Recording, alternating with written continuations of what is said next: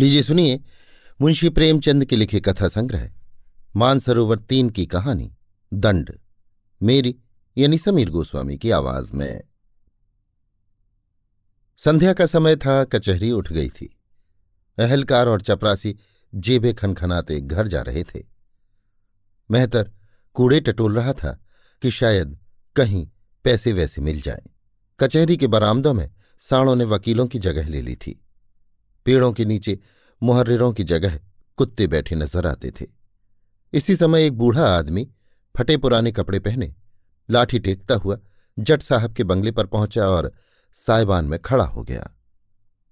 जट साहब का नाम था मिस्टर जी सिन्हा। अर्दली ने दूर ही से ललकारा। कौन साहिबान में खड़ा है? क्या चाहता है? बूढ़ा, गरीब ब्राह्मण हूँ भैया। साहब से भेंट होगी? अर्दली, साहब तुम जैसों से नहीं मिला करते। बूढ़े ने लाठी पर अकड़ कर कहा, क्यों भाई, हम सड़े हैं या डाकू चोर हैं कि हमारे मुँह में कुछ लगा हुआ है? अर्दली, भीख मांगकर मुकदमा लड़ने आए होगे? बूढ़ा तो कोई पाप किया है? अगर घर बेचकर मुकदमा नहीं लड़ते तो कुछ बुरा करते हैं? यहाँ तो मुकदमा लड़ते लड़ते उम्र बीत गई, लेकिन घर का पैसा नहीं खर्चा। मियाँ की जूती मियाँ के सिर करते हैं। दस भले मनसों से भीख मांगकर एक को दे दिया। चलो, छुट्टी हुई। गाँव भर नाम से कांपता है। किसी ने जरा भी टिर पिर की और मैंने अदालत में दावा दायर किया। अर्दली, किसी बड़े आदमी से पाला नहीं पड़ा अभी? बूढ़ा, अजी कितने ही बड़ों को बड़े घर भिजवा दिया। तुम हो किस फिर में? हाई कोर्ट तक जाता हूँ सीधा। कोई मेरे मुँह क्या आएगा बेचारा? गांठ से तो कौड़ी जाती नहीं, फिर डरें क्यों? जिसकी जिस चीज़ पर दांत लगाए, अपना करके छोड़ा। सीधे से न दिया तो अदालत में घसीट लाए और रगेद रगेद कर मारा। अपना क्या बिगड़ता है? तो साहब से इतला करते हो कि मैं ही पुकारूं? अर्दली ने देखा ये आदमी और टलने वाला नहीं तो जाकर साहब से उसकी इतला की। साहब ने हुलिया पूछा और खुश होकर बोले, फ़ौरन बुला लो। अर्दली, हुजूर बिल्कुल फटे हाल है। साहब, गुदड़ी ही में लाल होते हैं। जाकर भेज दो। मिस्टर सिन्हा अधेड़ आदमी थे, बहुत ही शांत, बहुत ही विचारशील। बातें बहुत कम करते थे। कठोरता और असभ्यता, जो शासन का अंग समझी जाती हैं, उनको छू भी नहीं गई थी। न्याय और दया के देवता मालूम होते थे।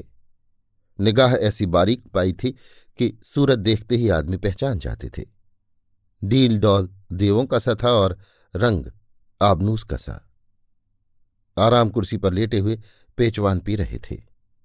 बूढ़े ने जाकर सलाम किया। सिन्हा, तुम हो जगत पांडे। आओ बैठो। तुम्हारा मुकदमा तो बहुत ही कमज़ोर है। भले आदमी जाल भी न करते बना। जगत, ऐसा न कहें हुजूर, गरीब आदमी हूँ, मर जाऊँगा।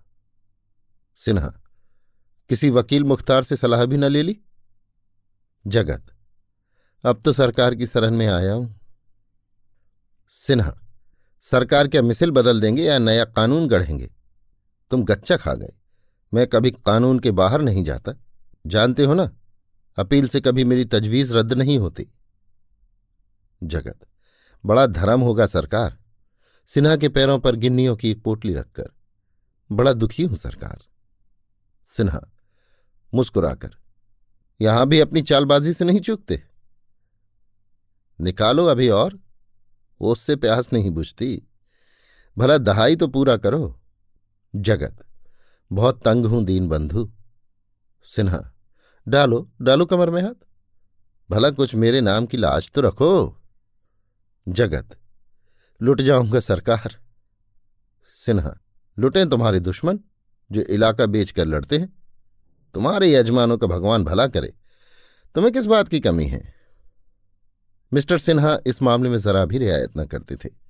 जगत ने देखा कि यहाँ काइयापन से काम न चलेगा तो चुपके से पाँच गिन्नियाँ और निकाली।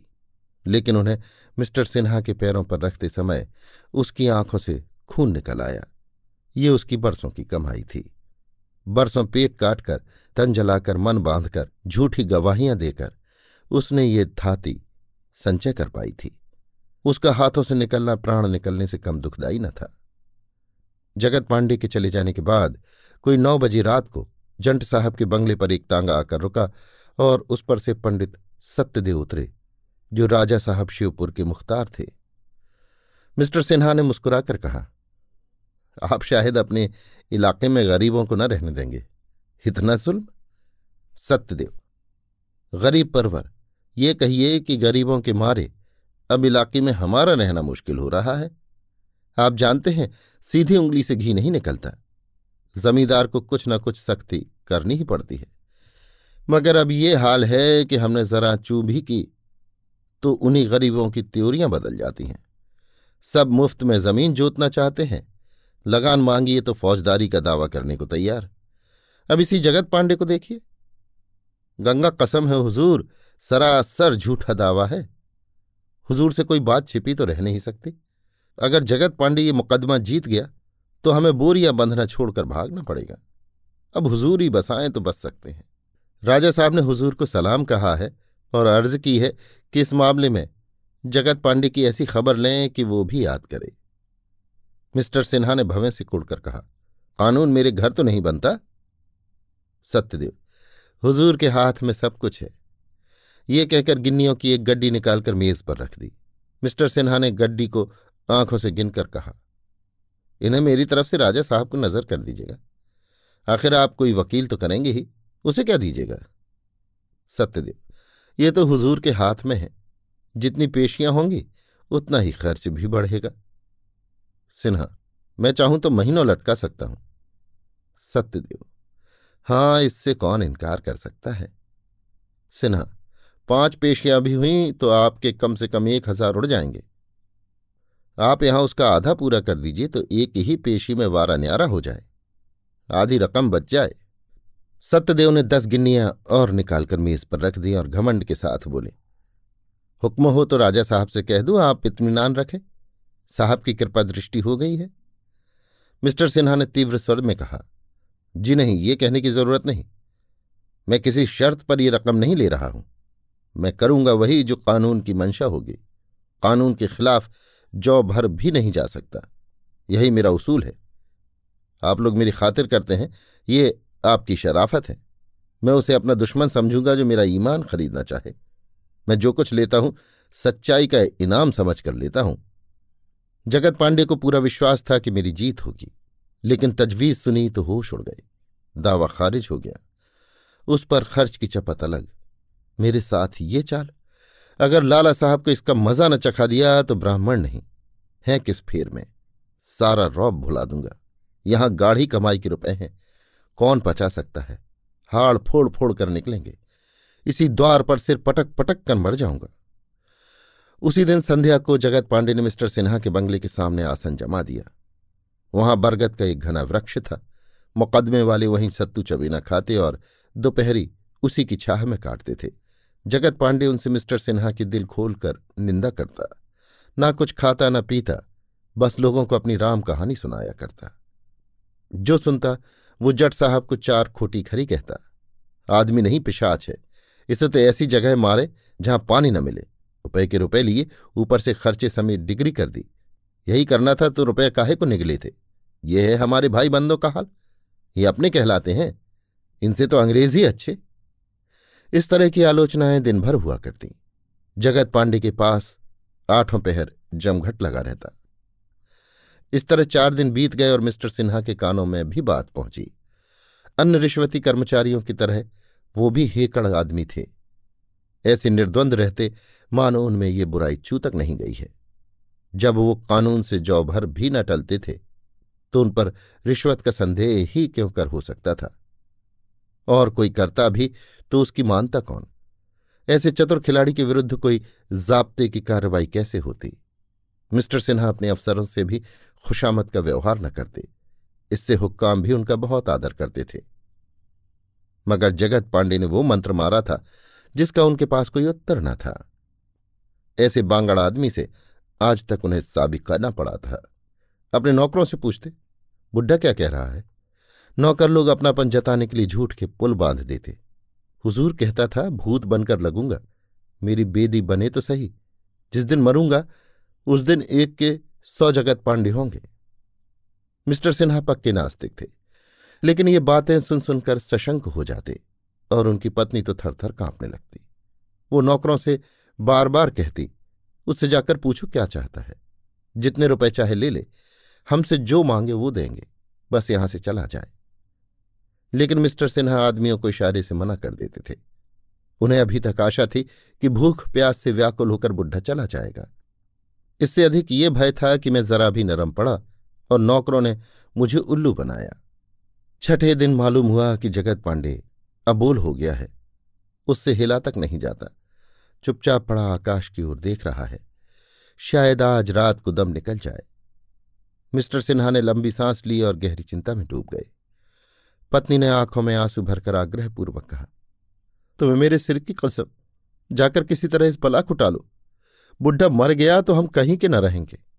अब रुपए का मुँह मत देखो दो चार हज़ार भी देने पड़े तो देकर उसे मनाओ तुमको जाते शर्म आती हो तो मैं चली जाऊँ। सिन्हा, जाने का इरादा तो मैं कई दिन से कर रहा हूँ, लेकिन जब देखता हूँ वहाँ भीड़ लगी रहती है, इससे हिम्मत नहीं पड़ती। सब आदमियों के सामने तो मुझसे न जाया जाएगा। चाहे कितनी ही बड़ी आफत क्यों ना आ पड़े। तुम दो चार हज़ार की कहती हो, मैं दस पाँच हज़ार देने को तैयार हूँ। लेकिन वहाँ जा नहीं सकता। न जाने किस बुरी साइत में मैंने इसके रुपए लिए। जानता कि ये इतना फिसाद खड़ा करेगा तो फाटक में घुसने ही न देता। देखने में तो ऐसा सीधा मालूम होता था कि गऊ है। मैंने पहली बार आदमी पहचानने में धोखा खाया। पत्नी तो मैं ही चली जाऊँ? शहर की तरफ़ से आऊँगी?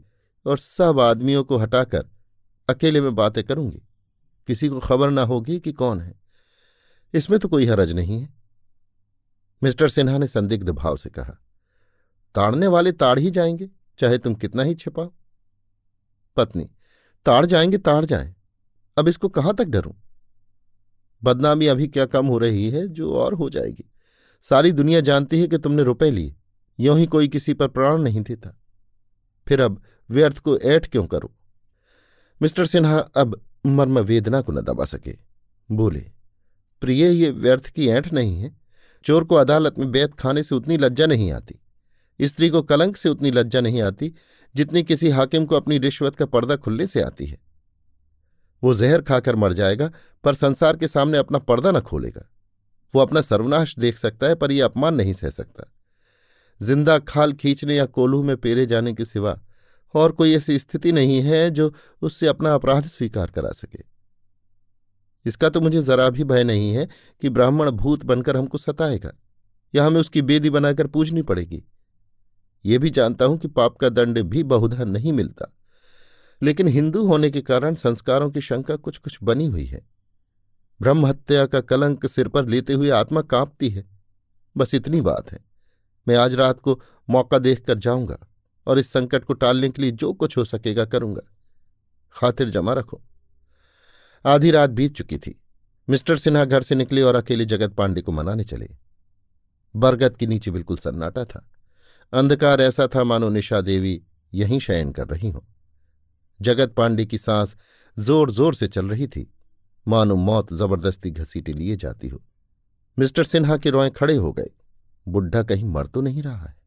जेबी लालटेन निकाली और जगत के समीप जाकर बोले, पांडे जी, कहो क्या हाल है?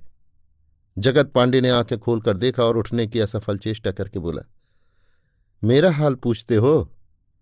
देखते नहीं हो, मर रहा हूँ। सिन्हा तो इस तरह क्यों प्राण देते हो? जगत, तुम्हारी यही इच्छा है तो मैं क्या करूँ? सिन्हा, मेरी तो ये इच्छा नहीं। हाँ तुम अलबत्ता मेरा सर्वनाश करने पर तुले हुए हो। आखिर मैंने तुम्हारे डेढ़ सौ रुपये ही तो लिए हैं। इतने ही रुपयों के लिए तुम इतना बड़ा अनुष्ठान कर रहे हो? जगत, डेढ़ सौ रुपये की बात नहीं है जी। तुमने मुझे मिट्टी में मिला दिया। मेरी डिग्री हो गई होती तो मुझे दस बीघे ज़मीन मिल जाती और सारे इलाके में नाम हो जाता। तुमने मेरे डेढ़ सौ नहीं लिए, मेरे पाँच हज़ार बिगाड़ दिए। पूरे पाँच हज़ार। लेकिन ये घमंड न रहेगा, याद रखना। कहे देता हूँ, सत्यानाश हो जाएगा। इस अदालत में तुम्हारा राज्य है, लेकिन भगवान के दरबार में विप्रों ही का राज्य है। विप्र का धन लेकर कोई सुखी नहीं रह सकता। मिस्टर सिन्हा ने बहुत खेद और लज्जा प्रकट की। बहुत अनुनय विनय से काम लिया और अंत में पूछा, सच बतलाओ पांडे, कितने रुपए पा जाओ? तो ये अनुष्ठान छोड़ दो। जगत पांडे अब की ज़ोर लगाकर उठ बैठा और बड़ी उत्सुकता से बोला, पाँच हज़ार से कौड़ी कम न लूँगा। सिन्हा, पाँच हज़ार तो बहुत होते हैं। इतना जुल्म न करो। जगत। नहीं, इससे कम न लूँगा। ये कहकर जगत पांडे फिर लेट गया। उसने ये शब्द इतने निश्चयात्मक भाव से कहे थे कि मिस्टर सिन्हा को और कुछ कहने का साहस न हुआ। रुपए लाने घर चले, लेकिन घर पहुँचते पहुँचते नीयत बदल गई। डेढ़ सौ के बदले पाँच हज़ार देते कलक हुआ। मन में कहा, मरता है, मर जाने दो। कहाँ की ब्रह्महत्या और कैसा पाप? ये सब पाखंड है। बदनामी ही ना होगी। सरकारी मुलाजिम तो यूँ ही बदनाम होते हैं। ये कोई नई बात थोड़े ही है। बच्चा कैसे उठ बैठे थे? समझा होगा अच्छा उल्लू फंसा। अगर छह दिन के उपवास करने से पाँच हज़ार मिले तो मैं महीने में कम से कम पाँच मरतबा ये अनुष्ठान करूँ। पाँच हज़ार नहीं, कोई मुझे एक ही हज़ार दे दे। यहाँ तो महीने भर नाक रगड़ता हूँ, तब जाके छह सौ रुपये के दर्शन होते हैं। नोच खसोट से भी शायद ही किसी महीने में इससे ज़्यादा मिलता हो। बैठा मेरी राह देख रहा होगा। लेगा रुपए, मुँह मीठा हो जाएगा। वो चारपाई पर लेटना चाहते थे कि उनकी पत्नी जी आकर खड़ी हो गई। उनके सिर के बाल खुले हुए थे, आँखें सहमी हुई, रह रहकर काँप उठती थी। मुँह से शब्द न निकलता था। बड़ी मुश्किल से बोली, आधी रात तो हो गई होगी, तुम जगत पांडे के पास चले जाओ।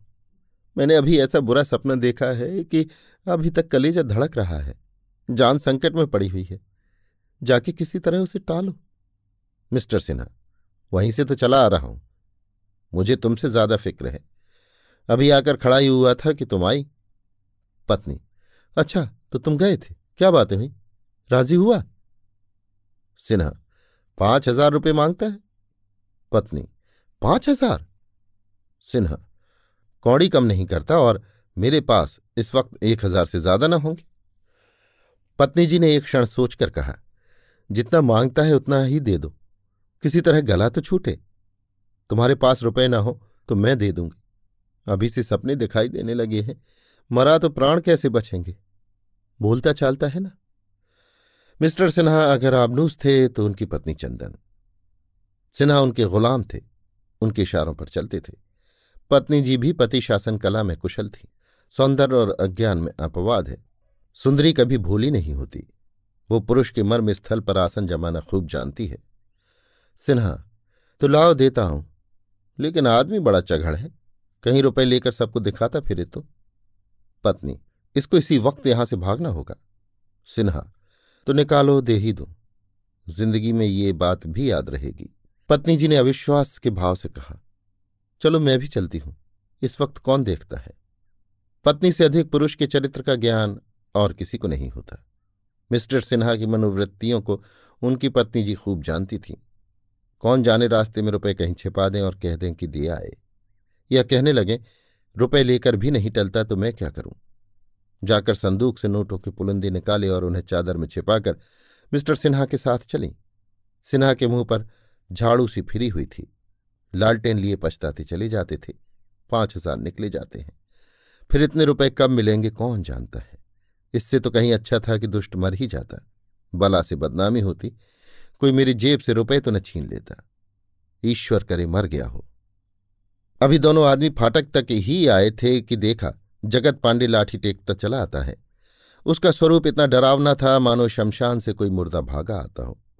इनको देखते ही जगत पांडे बैठ गया और हाफता हुआ बोला, बड़ी देर हुई, लाए। पत्नी जी बोली, महाराज, हम तो आ ही रहे थे, तुमने क्यों कष्ट किया? रुपए लेकर सीधे घर चले जाओगे ना? जगत हाँ हाँ सीधा घर जाऊँगा। कहाँ है रुपए? देखूँ। पत्नी जी ने नोटों का पुलिंदा बाहर निकाला और लालटेन दिखाकर बोली, गिन लो, पूरे पाँच हज़ार रुपये हैं। पांडे ने पुलिंदा लिया और बैठकर उसे उलट पुलट कर देखने लगा। उसकी आँखें एक नए प्रकाश से चमकने लगी। हाथों में नोटों को तोलता हुआ बोला, पूरे पाँच हज़ार हैं। पत्नी, पूरे किन लो। जगत, पाँच हज़ार में तो टोकरी भर जाएगी। हाथों से बताकर, इतने सारे हुए पाँच हज़ार। सिन्हा, क्या अब भी तुम्हें विश्वास नहीं आता? जगत, पूरे हैं, पूरे पाँच हज़ार। तो अब जाऊँ, भाग जाऊँ? ये कहकर वो पुलिंदा लिए कई कदम लड़खड़ाता हुआ चला, जैसे कोई शराबी, और तब धम से ज़मीन पर गिर पड़ा। मिस्टर सिन्हा लपक कर उठाने दौड़े तो देखा, उसकी आँखें पथरा गई हैं और मुख पीला पड़ गया है। बोले, पांडे पांडे क्या कहीं चोट आ गई? पांडे ने एक बार मुँह खोला, जैसे मरती हुई चिड़िया, सिर लटकाकर चौंच खोल देती है। जीवन का अंतिम धागा भी टूट गया। ओंठ खुले हुए थे और नोटों का पुलिंदा छाती पर रखा हुआ था। इतने में पत्नी जी भी आ पहुँची और शव देखकर चौंक पड़ी। पत्नी, इसे क्या हो गया? सिन्हा, मर गया और क्या हो गया?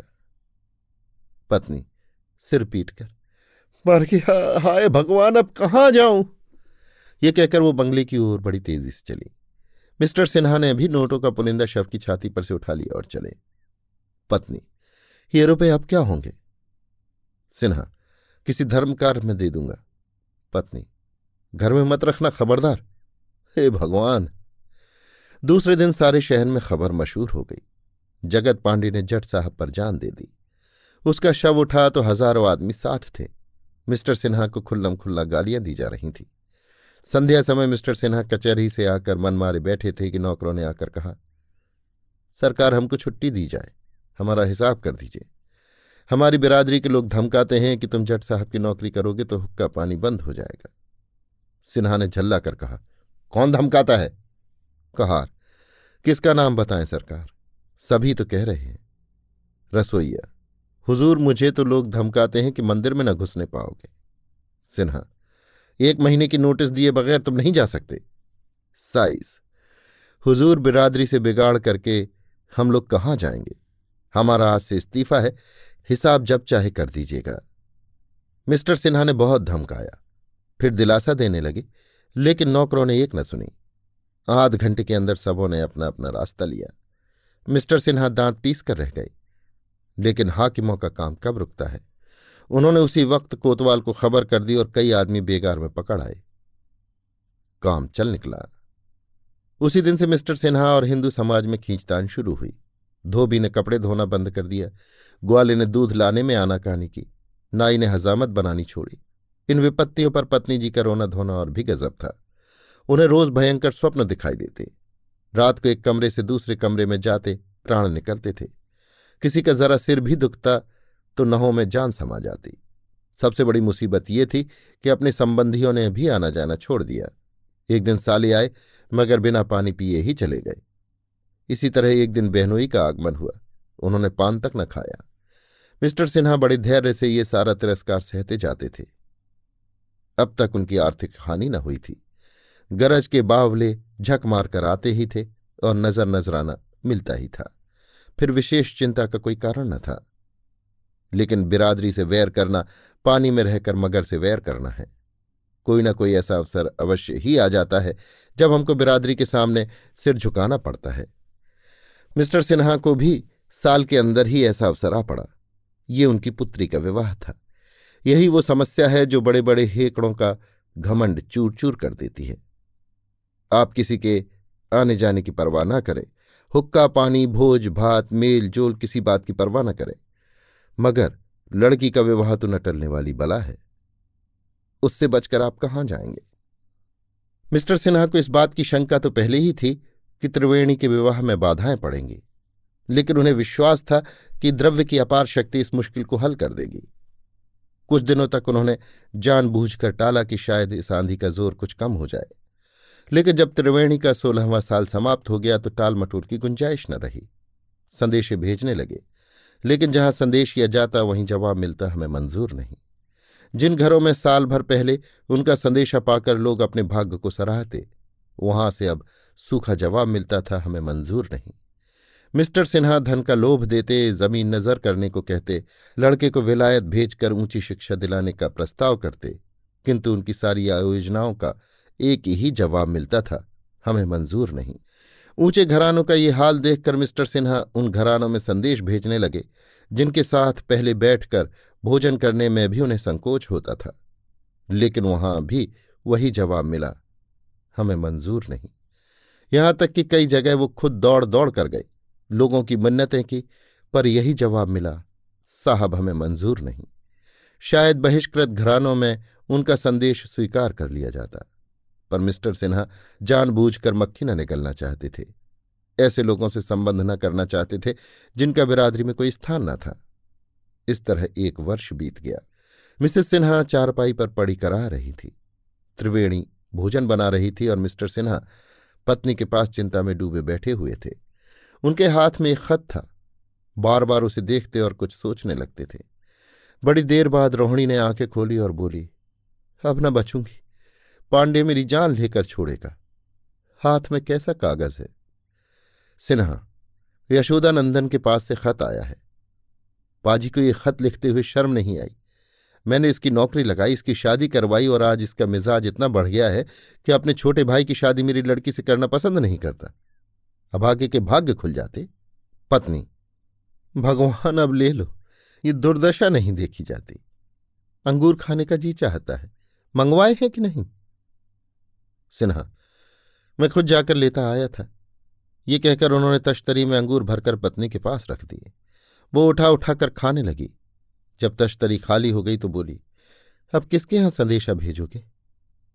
सिन्हा, किसके यहाँ बताऊँ? मेरी समझ में तो कोई ऐसा आदमी नहीं रह गया। ऐसी बिरादरी में रहने से तो ये हज़ार दर्जा अच्छा है कि बिरादरी के बाहर रहूँ।